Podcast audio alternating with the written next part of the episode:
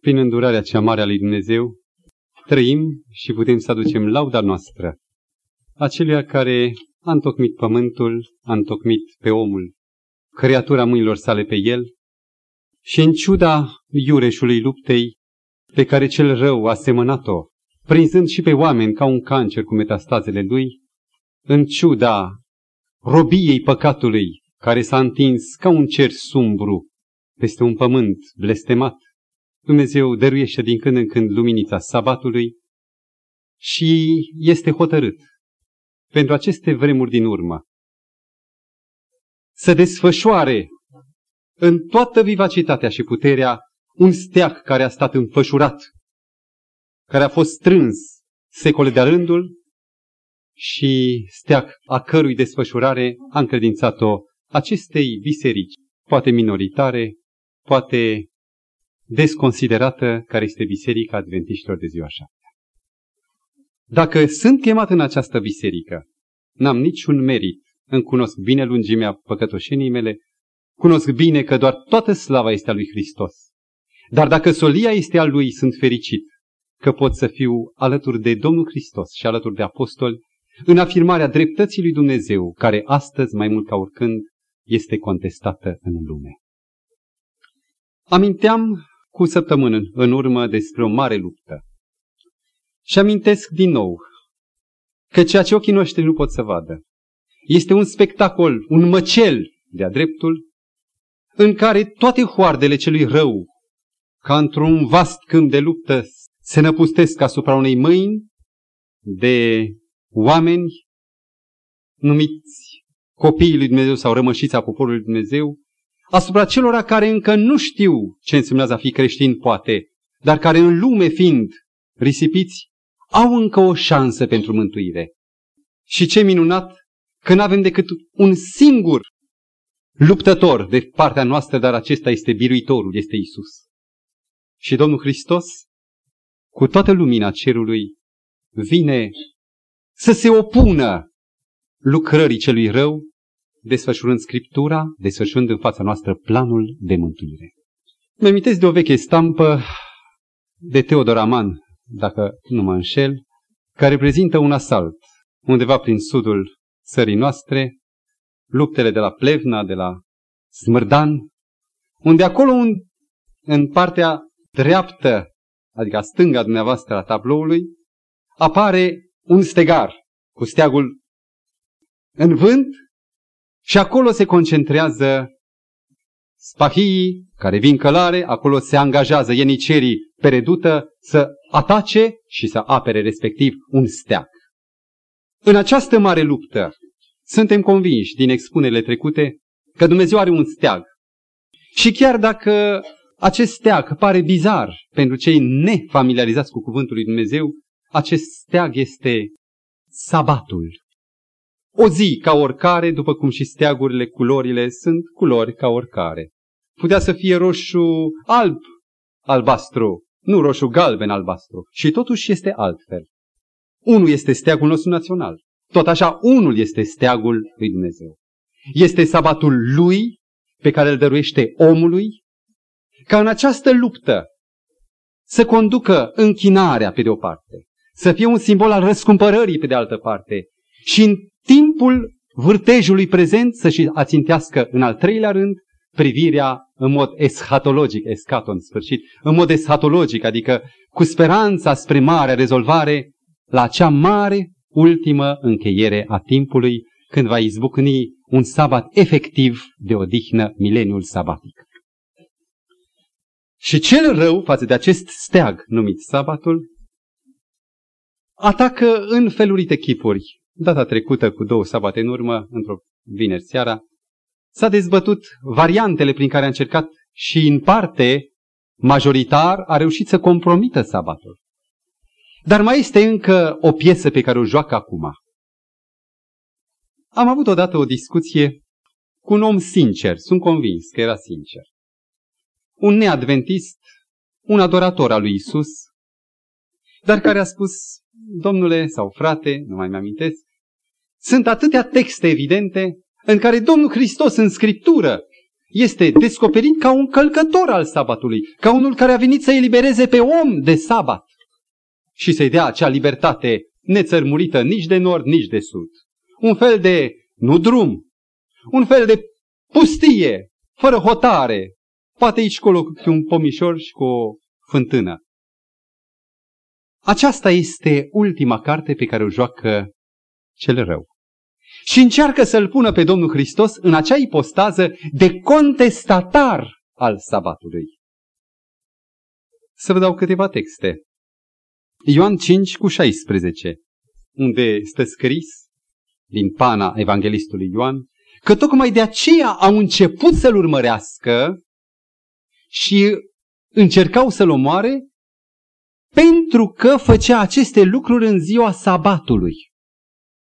În versetul 18, cu atât mai mult căutau să-L omoare, fiindcă dezlega sabatul. Vă dați seama, sunt rapoartele cuvântului, nu sunt interpretări, deci se impun cumva cu greutate.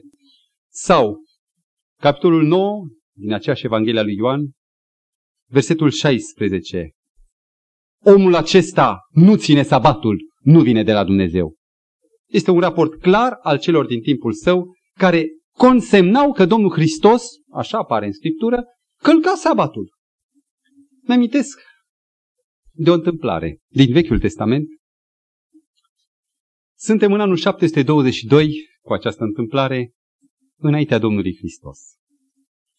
Împăratul Asiriei vine, Sanherib, vine cu oaste, cu generali vestiți, cu un puhoi de prizonieri meniți să întindă punți, berbeci, să lovească cetatea Ierusalimului și înainte de a ajunge împăratul Sanherib trimite pe Rabșache și pe Rețin, doi trimiși cu funcție, să vorbească împotriva împăratului și să câștige frica poporului de partea sa ca aceștia să-i predea cetatea.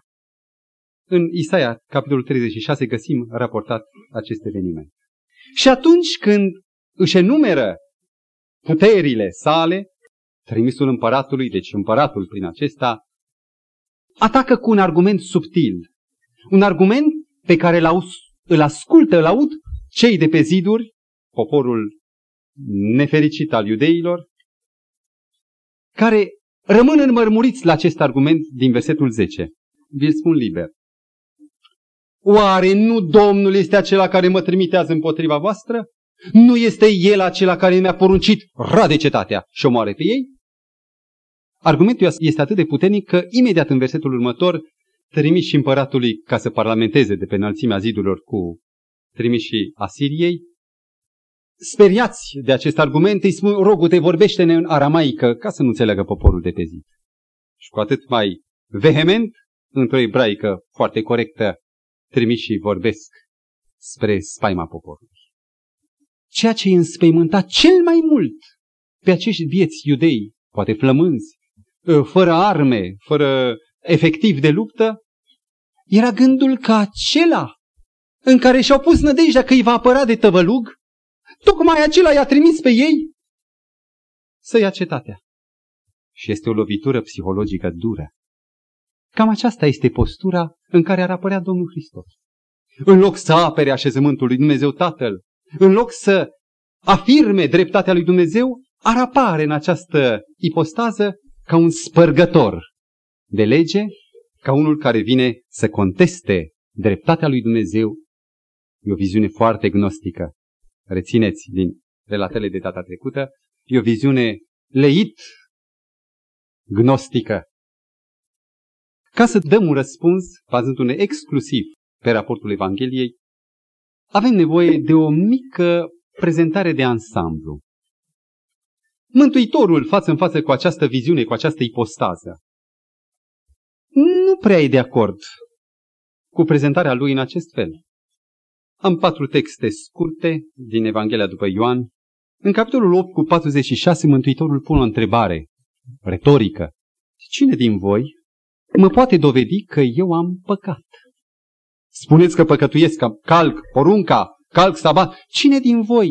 Nu după Talmud, după interpretarea legii, care erau învățăturile talmudice formau acest volum de interpretare rabinică, ci după lege, după cuvântul lui Dumnezeu, cine din voi mă poate dovedi că am păcat? Capitolul 8 cu 55, tot din Ioan. Eu păzesc cuvântul lui. Cât de frumos sună, eu păzesc cuvântul lui. Capitolul 15 cu versetul 10.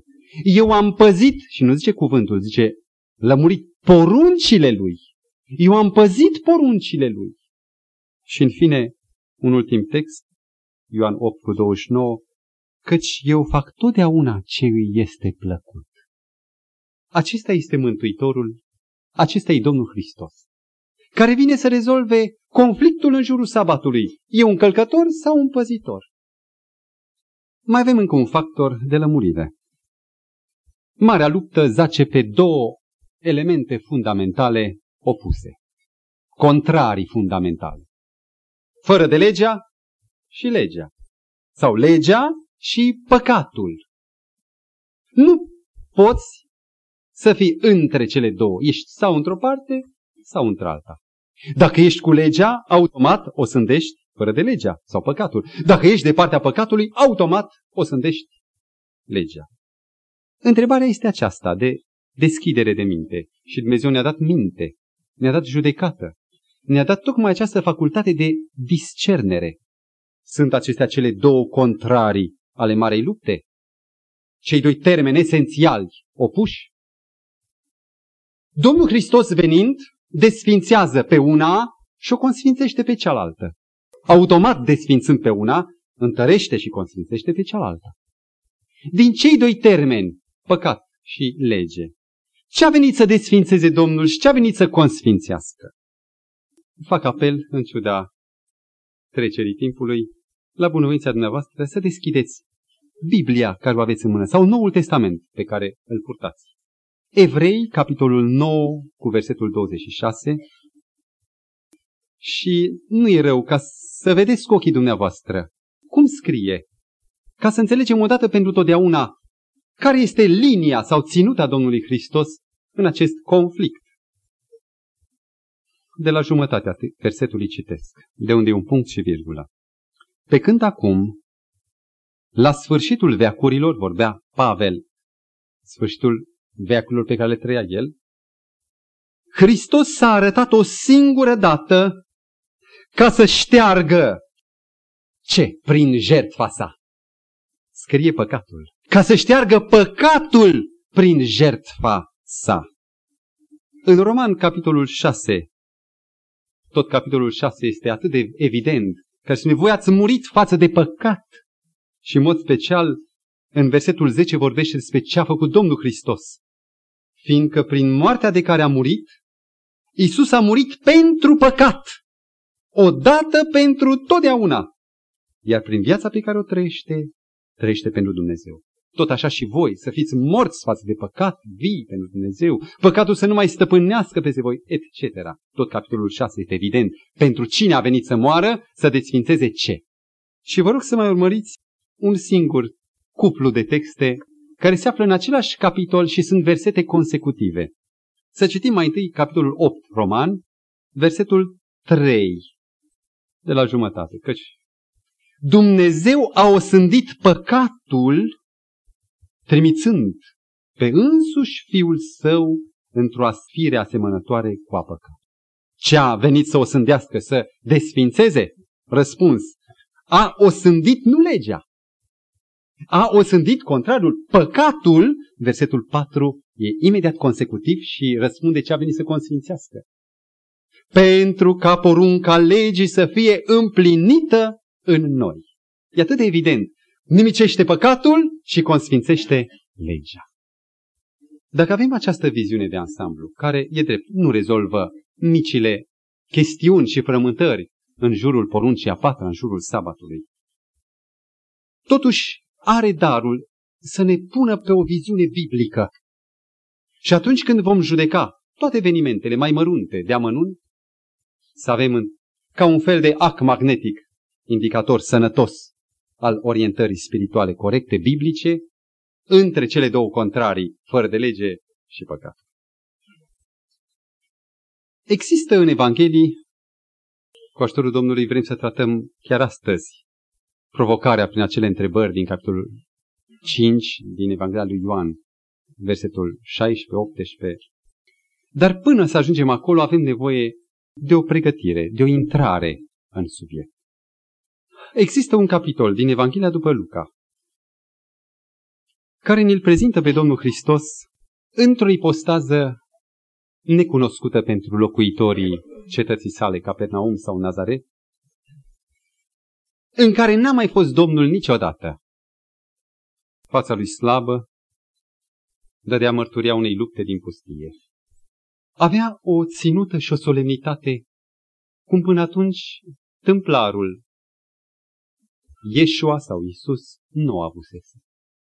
Purta aceeași haină cu care a plecat cu câtva timp, o lună, jumate, două în urmă. Dar intrând în adunare, plin de respect, cei de o seamă cu el se trag înapoi și acela care conducea onorată adunare în sinagoga locală se simte constrâns prin ceva constrângător care îl purta în aerul său tânărul tâmplar. Este constrâns și le invită, vină în față și citește. Versetul 16 din capitolul 4. Citesc. A venit în Nazaret. Suntem chiar după ispitire, după ce el învinge pe diavolul prin cele trei ispite la care rezistă, ocazie cu care își adâncește chemarea mesianică și iată la cum proaspăt învestit intrând în sinagogă. A venit în Nazaret, unde fusese crescut. Și după obiceiul său, în ziua sabatului, a intrat în sinagogă, s-a sculat să citească. Cât de frumos subliniază apostolul Luca faptul cum exista un obicei în viața Domnului Hristos și acest obicei era ca în sabat să nu fie singuratic prin văgăuni, evitând privirile cercetătoare ale exigenților din timpul său, ci să ocupe loc pe un scaun în sinagogă, acolo unde se citea din nou legea lui Dumnezeu, legea și prorocii. Învestit ca Mesia, Mântuitorul, după obiceiul său, e în sabat la adunare. Bine, bine, spun unii. Așa era el, pentru că plătea încă un tribut iudaic. El era iudeu, nu era creștin. Raționamentul acesta l-am primit ca un argument, cu ocazie. Nu credeți că ne încurcăm, era iudeu, creștin? Nu credeți că nu trebuie tras un hotar între iudaism și creștinism? Nu credeți că creștinismul este iudaismul în ipostaza primirii lui Mesia și atât? Nu-i nimic diferit decât iudaismul. Pe vremuri iudaismul vorbea de simboluri, de jertfe, de preoți care aduceau aceste jertfe. Iar acum creștinismul este un iudaism în care jertfa e Hristos, în care preotul e Hristos, în care templul e în ceruri și aici în inimă, e același lucru. Ruptura aceasta iudeu-creștin este o periculoasă ruptură pe care o fac gnosticii, aceiași părinți ai marilor înnoiri ale învățăturii Evangheliei, străine de Biblie. Și apoi Domnul Hristos, întemeietorul creștinismului, el însuși iudeu, și apostolii și prima biserică de aceeași origine iudaică n-au cunoscut această diferențiere, nu era creștin, ci iudeu, categoric artificială. Domnul Hristos, pe de altă parte, nu plătea niciun fel de tribut tradițional. Sunt atâtea situații în care Mântuitorul putea să fenteze exigența rabinilor. Dar în mod evident, deloc evaziv, ci ostentativ, Mântuitorul calcă prevederile rabinice, arătând că nu ține deloc cont de ele.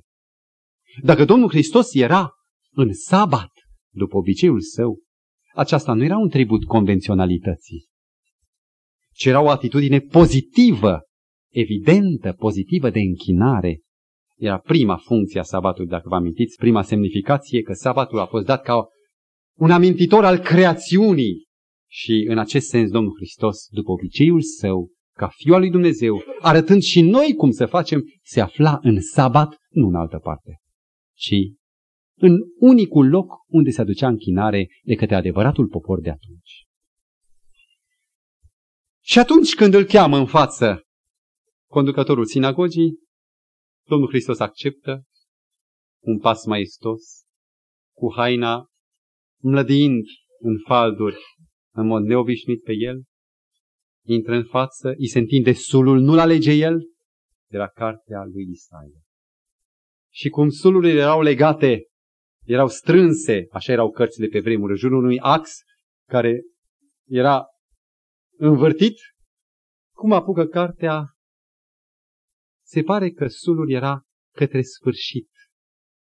Deschide cartea exact la Isaia, capitolul 61, la primele două versete. Și Domnul Hristos a început să citească.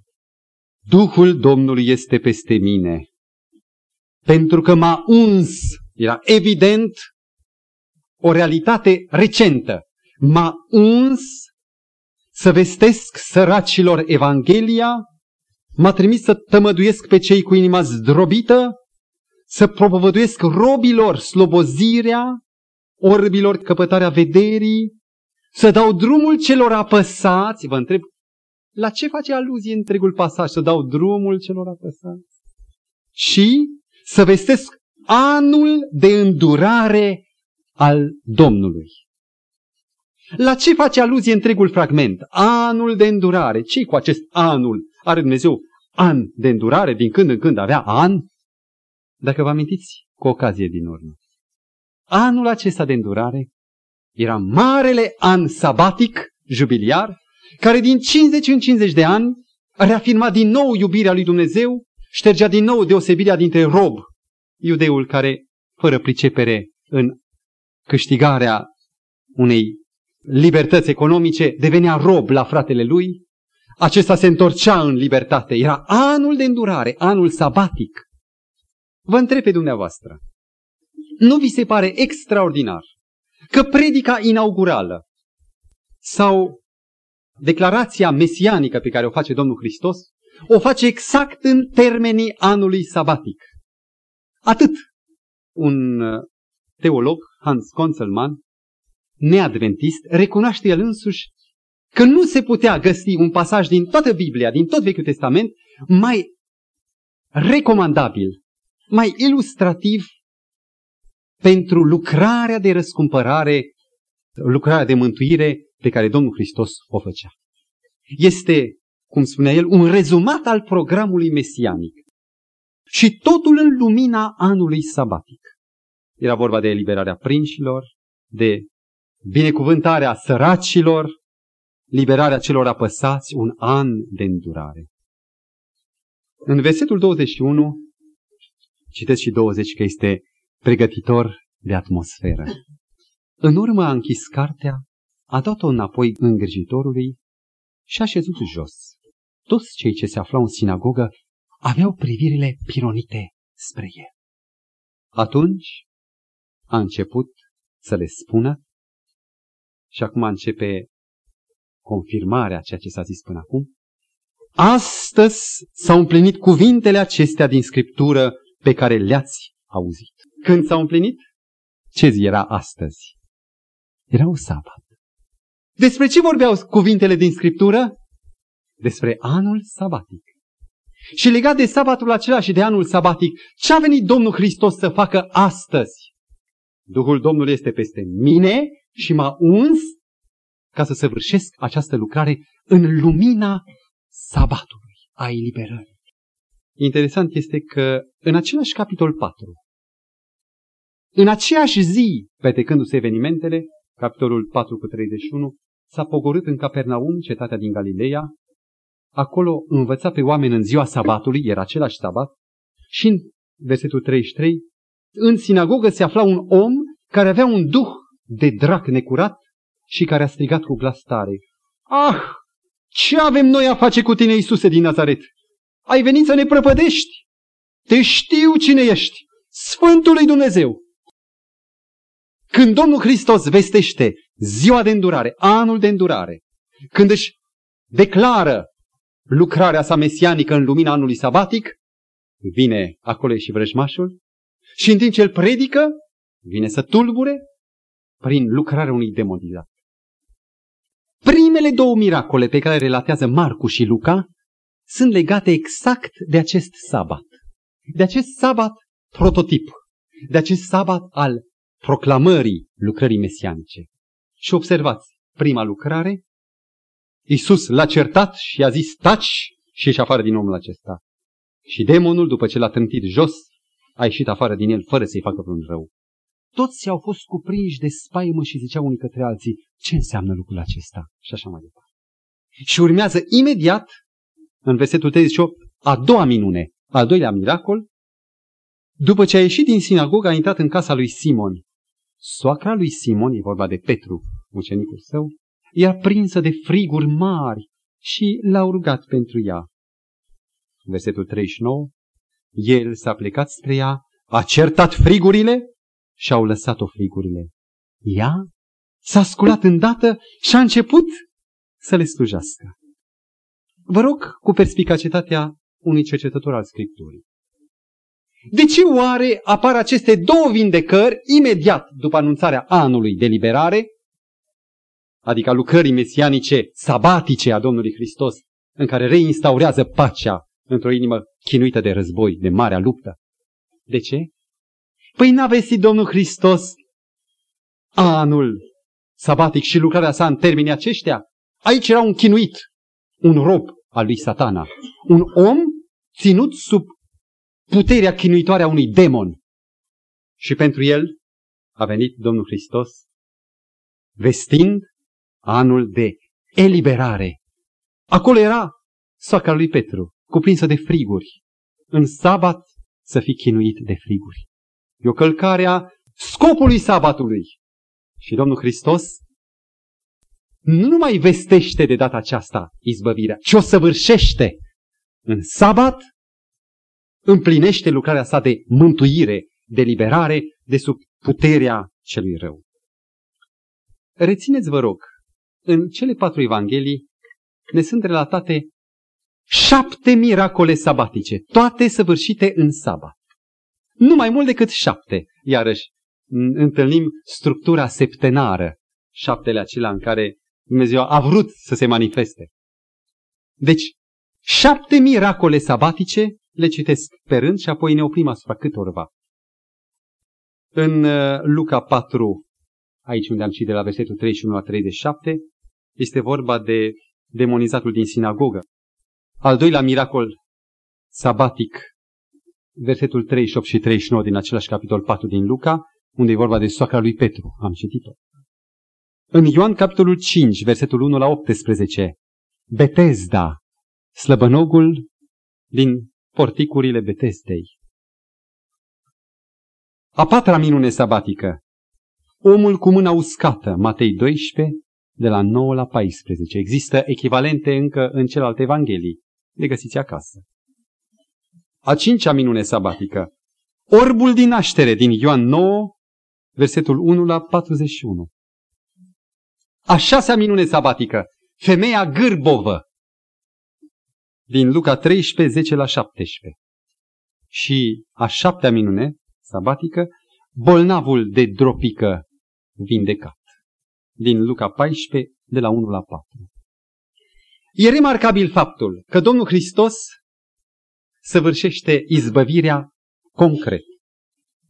Anul de liberare este față în față cu robia diavolului. Ori, în sinagoga din Capernaum are de-a face direct cu Satana. Și aceasta este prima minune, vindecarea spirituală sau eliberarea de sub puterea Satanei. În cazul soacrei lui Petru e vorba de o vindecare fizică care are un efect nemaipomenit. Reinstaurează ordinea închinării și a slujirii. Rețineți că în versetul 39 spune, ea s-a sculat îndată și a început să le slujească. Sabatul e dat pentru părtășie, închinare și slujire lui Dumnezeu. Și odată ce este eliberată de boală, femeia aceasta intră din nou în acea ordine a slujirii și a închinării. Următoarele minuni, minunea 3-a și a 5-a pe care Domnul Hristos o săvârșește, ar putea ridica destul de multe nedumeriri. Există și pentru noi o distinție pe care o facem între cazuri acute și altele cronice care pot fi purtate. Dacă avem, de exemplu, un absces la maxilar, mergem la doctor și ne eliberează într-un fel sau într-altul, prin medicații sau intervenții chirurgicală, de această povară. Și socotim că e numai drept să intervii pentru binele omului, aceasta e în concepția noastră, atunci când este o situație acută. Dar sunt și situații cronice, situații care nu sunt de povară expresă, cum era situația slăbănucului de la Betesda sau a orbului din naștere, care nu suferea acut în trup. Interesant e că Domnul Hristos are de a face, le atacă și le vindecă și problemele cronice, care acestea în mod special contraveneau prescripțiilor rabinice. Știți că rabinii, din ceea ce vă citisem data trecută, nu permiteau să pui oțet la măsea, dar să folosești o altă tehnică ca să ajungă oțetul acolo, ca să-ți ia durerea. Dar atunci când era viața în pericol, permiteau orice fel de intervenție. De aceea nu se scandalizează când e vindecat demonizatul. Nici soacra lui Petru, că erau situații acute. În schimb, se scandalizează când Domnul Hristos intervine pe lângă bolnavul slăbănog de la Betesda sau pe lângă orbul din Ioan, capitolul 9. Cum se explică această lucrare a Domnului Hristos? Priviți totul în lumina marei lupte. O boală este un atac indirect a celui rău. Nu Dumnezeu a adus bolile. Sunt lucrarea celui rău. Cu atât mai mult o boală cronică este o redută întărită a celui rău, undeva unde își arată el degetul și unde își afirmă autoritatea mai mult decât asupra unei boli acute, care trupul se luptă. La o boală cronică toți nu mai speră. Orbul e orb, slăbănogul e slăbănog, gata, așa rămâne. Și Domnul Hristos, ca unul care vestește anul de liberare, anul sabatic, ilustrând prin aceasta lucrarea lui de mântuire, atacă bolile cronice tocmai ca o îndărătnică fortăreață a celui rău. Domnul Hristos îi caută pe aceștia, nu vin ei la Domnul. Nu-i roagă nimeni pentru orb sau pentru slăbănoc. Domnul în iubirea lui se apropie. Rabinii tresar. Dar nu e o boală de urgență. Ce credeți dumneavoastră? Mila lui Dumnezeu merge după grade, ci chiar sură de gradul 1 merge. Iar sură de gradul 2 nu mai merge, trebuie mila lui Dumnezeu. Dumnezeu nu își dă mila sa, iubirea sa, pe grade de boli, după acut sau cronic. Oriunde Domnul Hristos se putea găsi, peste tot își întindea mâna, cu atât mai puternic asupra situațiilor cronice, care erau un atac împotriva împărăției lui Dumnezeu. Aș vrea să citesc câteva fragmente a unor autori neadventiști care vorbesc despre vindecarea Domnului Hristos în sabat și să vedeți cât de frumos interpretează aceștia. Caird, un teolog, în cartea sa Sfântul Luca din 1963, la pagina 171 scria: sabatul era cea mai potrivită zi pentru astfel de lucrare de îndurare, pentru că sabatul, zi al eliberării din robia muncii, era și o pregustare a eliberării finale din orice robie. Ori aceasta însemna, deci, a împlini scopul sabatului, eliberarea acestor bolnavi. Și Jewett, în cartea Ziua Domnului, 1972, scrie: acestea erau nu doar niște fapte de compasiune, de milă, ci niște fapte de sabat. Ele concordă cel mai bine cu sabatul. Dacă ne referim acum la femeia gârbovă, vă invit să deschidem Evanghelia după Luca, capitolul 13, de la versetul 10. Iisus învăța pe norod într-o sinagogă în ziua sabatului. Și acolo era o femeie stăpânită de 18 ani rețineți cât de cronic, de 18 ani de un duh de neputință. Era gârbovă și nu putea nici de cum să-și îndrepte spatele. Când a văzut-o, Iisus a chemat-o și i-a zis: Femeie, ești dezlegată de neputința ta. Și-a întins mâinile peste ea, peste gheaba ei. Îndată s-a îndreptat și slăvea pe Dumnezeu. Dar fruntașul sinagogii, mâniat că Iisus săvârșise vindecarea aceasta în ziua sabatului, a luat cuvântul și a zis norodului: Sunt 6 zile în care trebuie să lucreze omul. Veniți dar în aceste zile și vă vindecați, și nu în ziua sabatului. Sărmanul de ea nu pricepuse nimic, nici din sabat, nici din lucrarea lui Mesia. Versetul 15. Fățarnicilor, a răspuns Domnul, oare în ziua sabatului nu-și dezleagă fiecare din voi boul sau măgarul de la ieste și îl duce de la dapă? Dar femeia aceasta, care este o fiică a lui Avraam și pe care Satana o ținea legată de 18 ani, nu trebuia oare să fie dezlegată de legătura aceasta în ziua sabatului? Pe când vorbea el astfel, toți protivnicii lui au rămas rușinați și norodul se bucura de toate lucrurile minunate pe care le făcea el. Acest fragment e foarte semnificativ. Aici apare cuvântul legat și aici apare cuvântul deslegat. Și cuvântul deslegat nu apare în cuvintele fariseilor care zic despre Domnul: dezleagă sabatul. Cuvintele astea sunt în gura Domnului Hristos. El spune de cineva care leagă și tot el vorbește despre dezlegare. Rămâne de văzut ce dezleagă și cine leagă, cine dezleagă și despre ce e vorba atunci când se dezleagă. În versetele 12, 15, 16, de 3 ori apare același verb, același predicat, dezleagă. Rabinul șef din sinagogă leagă, legase acțiunile de milostivire, de binefacere. 6 zile, nu a 7-a. Ciudată viziune, nebiblică. Satana leagă și el. Lega nenorocita asta. Femeia cocoșată. Iar Domnul Hristos e acela care dezleagă. Din două variante alegeți una.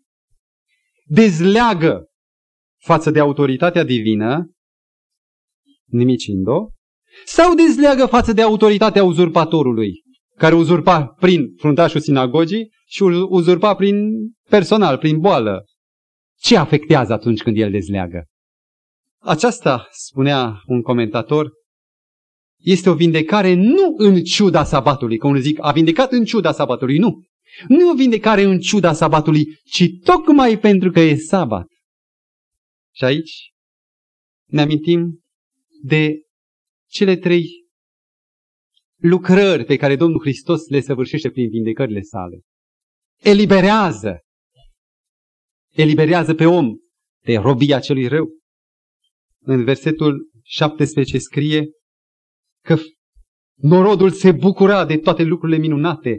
O zi de bucurie, asta a făcut Domnul Hristos din sabat, o zi de bucurie, dezlegată de poveri, de cele 2000 și ceva de reguli rabinice care le găsim în Talmud. Și ne amintim de versetul 13, că îndată s-a îndreptat și slăvea pe Dumnezeu. Din nou, din bucurie și eliberare, închinare și slujire, exact ca și în cazul soacrei lui Petru. Iată care-i scopul vindecării Domnului Hristos în sabat.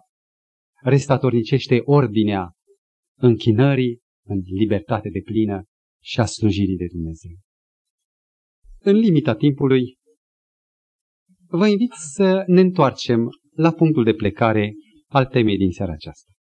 Evanghelia după Ioan, capitolul 5, cu versetele, să citim, de exemplu, versetul 16 și 17. Din pricina aceasta, iudeii au început să-L urmărească pe Iisus și căutau să-L omoare.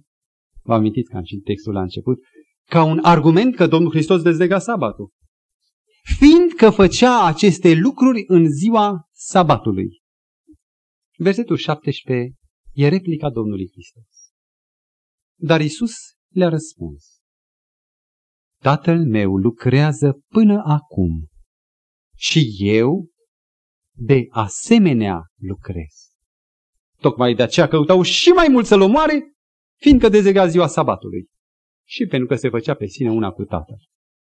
Cuvintele acestea au fost interpretate ca o accentuare a faptului că Domnul Hristos vine să strice porunca lui Dumnezeu. Să zăbovim puțin la versetul 17. Iisus le-a răspuns: Tatăl meu lucrează până acum. Cât de frumos sună comparația aceasta. Domnul nu lucrează altfel decât Tatăl. Într-un mod gnostic să înlăture pe Dumnezeul Vechiului Testament, așa îl prezentau gnosticii, ci Tatăl meu e acela care lucrează până acum. Trebuie să întrebăm ce lucrează Tatăl. Să lămurim natura lucrului Tatălui, ca să înțelegem și lucrarea Fiului. Cum lucrează Tatăl până acum? E cineva care o sândește pe Dumnezeu de călcarea sabatului? Cu niciun chip nu poate fi Tatăl învinit că calcă porunca pe care El a dat-o și El a sfințit-o. Și El a binecuvântat-o. Și El s-a odihnit, exemplificând cum să o facă și omul. Departe, nimeni nu s-a gândit la acest argument și nu poate fi admis. Nu se referă la lucrarea creațiunii Tatălui. Tatăl a creat în 6 zile, a făcut tot ce se vede, iar în ziua 7-a s-a odihnit de lucrarea creațiunii. S-a odihnit de plin, n-a mai făcut nimic în această lucrare a creațiunii, veghind doar la împlinirea lucrării de pe pământ, prin perpetuarea speciilor și așa mai departe. Și atunci, dacă lucrarea creațiunii e finită și Domnul Hristos s-a odihnit festiv în ea, la care lucrare face aluzie Domnul Hristos acum? Precis, ați întrezărit.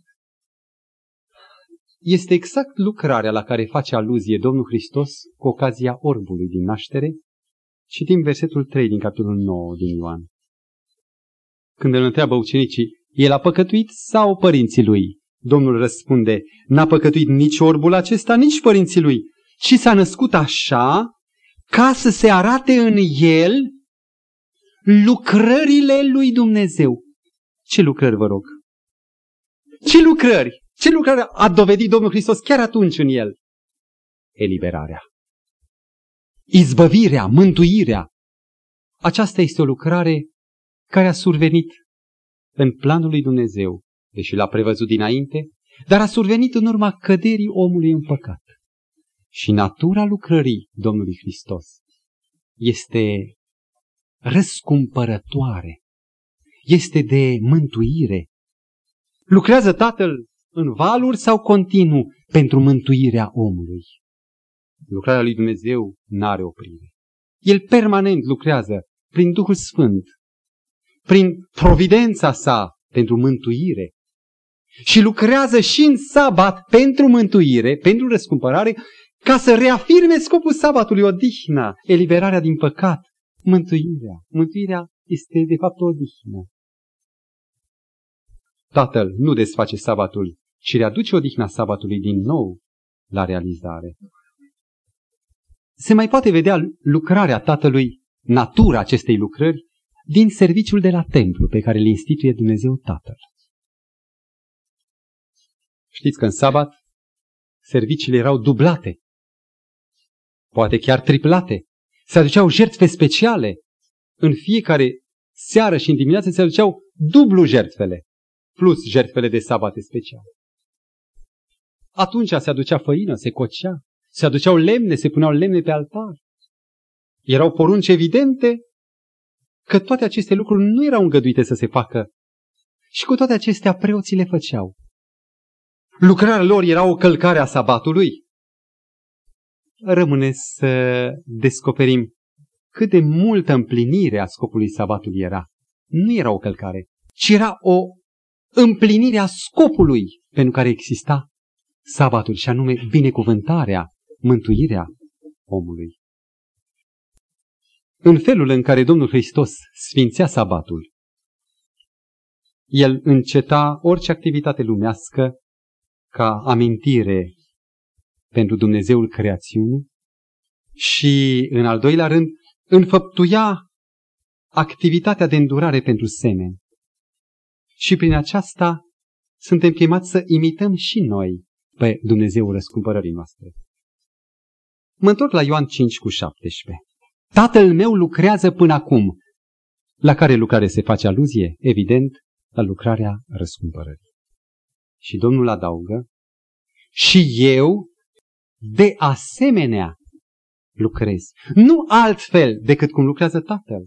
În acest sens strict, eu de asemenea lucrez.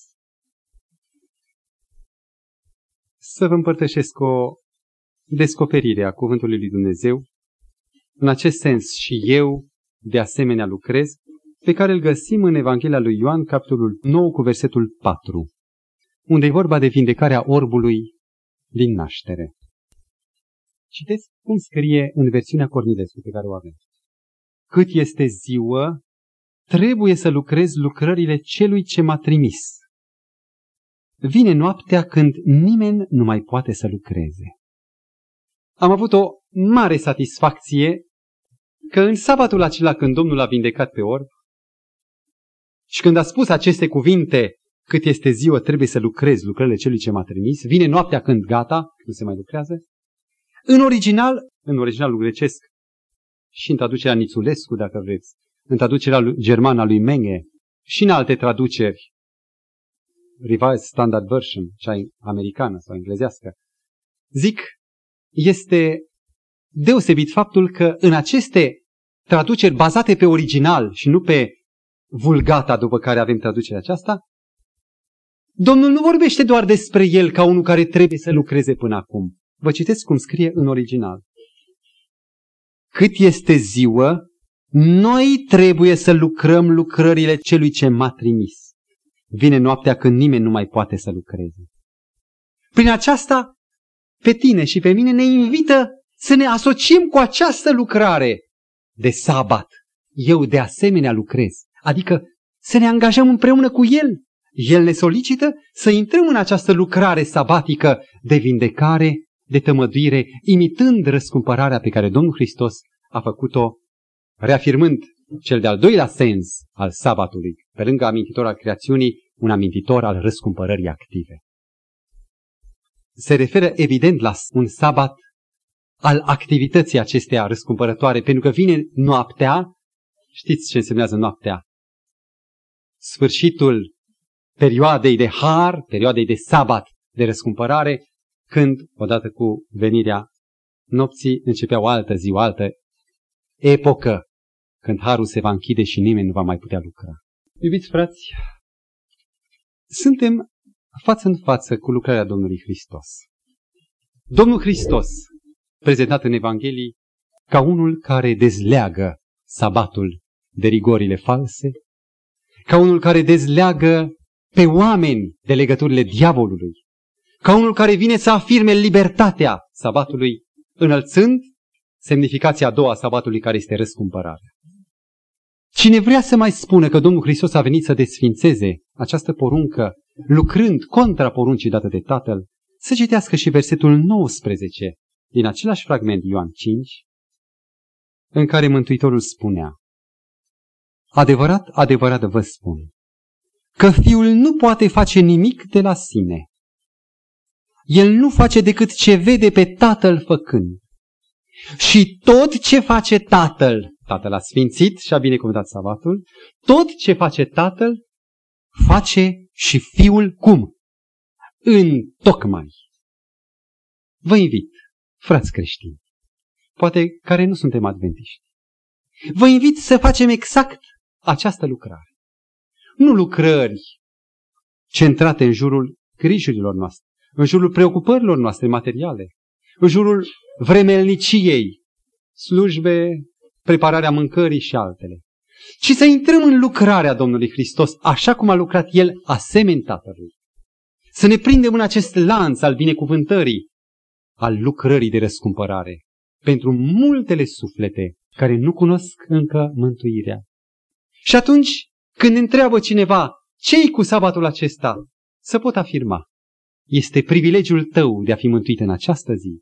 Este steagul pe care îl afișez, pe care îl flutur, pentru că Dumnezeu m-a mântuit și pentru că m-a prins și pe mine în această lucrare, în acest mare cerc în care și noi suntem chemați de a fi mântuire pentru alții. Mult Dumnezeu să ne binecuvinteze studiul nostru, care data viitoare va continua cu alte fragmente în care îl găsim pe Domnul Hristos, rezolvând și mai deplin problema: trebuie creștinul astăzi, urmașul lui Hristos, să țină sabatul? Și dacă da, cum? Și ce însemnează o adevărată păzire a spiritului sabatului? Domnul să ne binecuvinteze cu această nouă înțelegere, ca să fim fiii lui Dumnezeu și frați cu Domnul Hristos. Amin.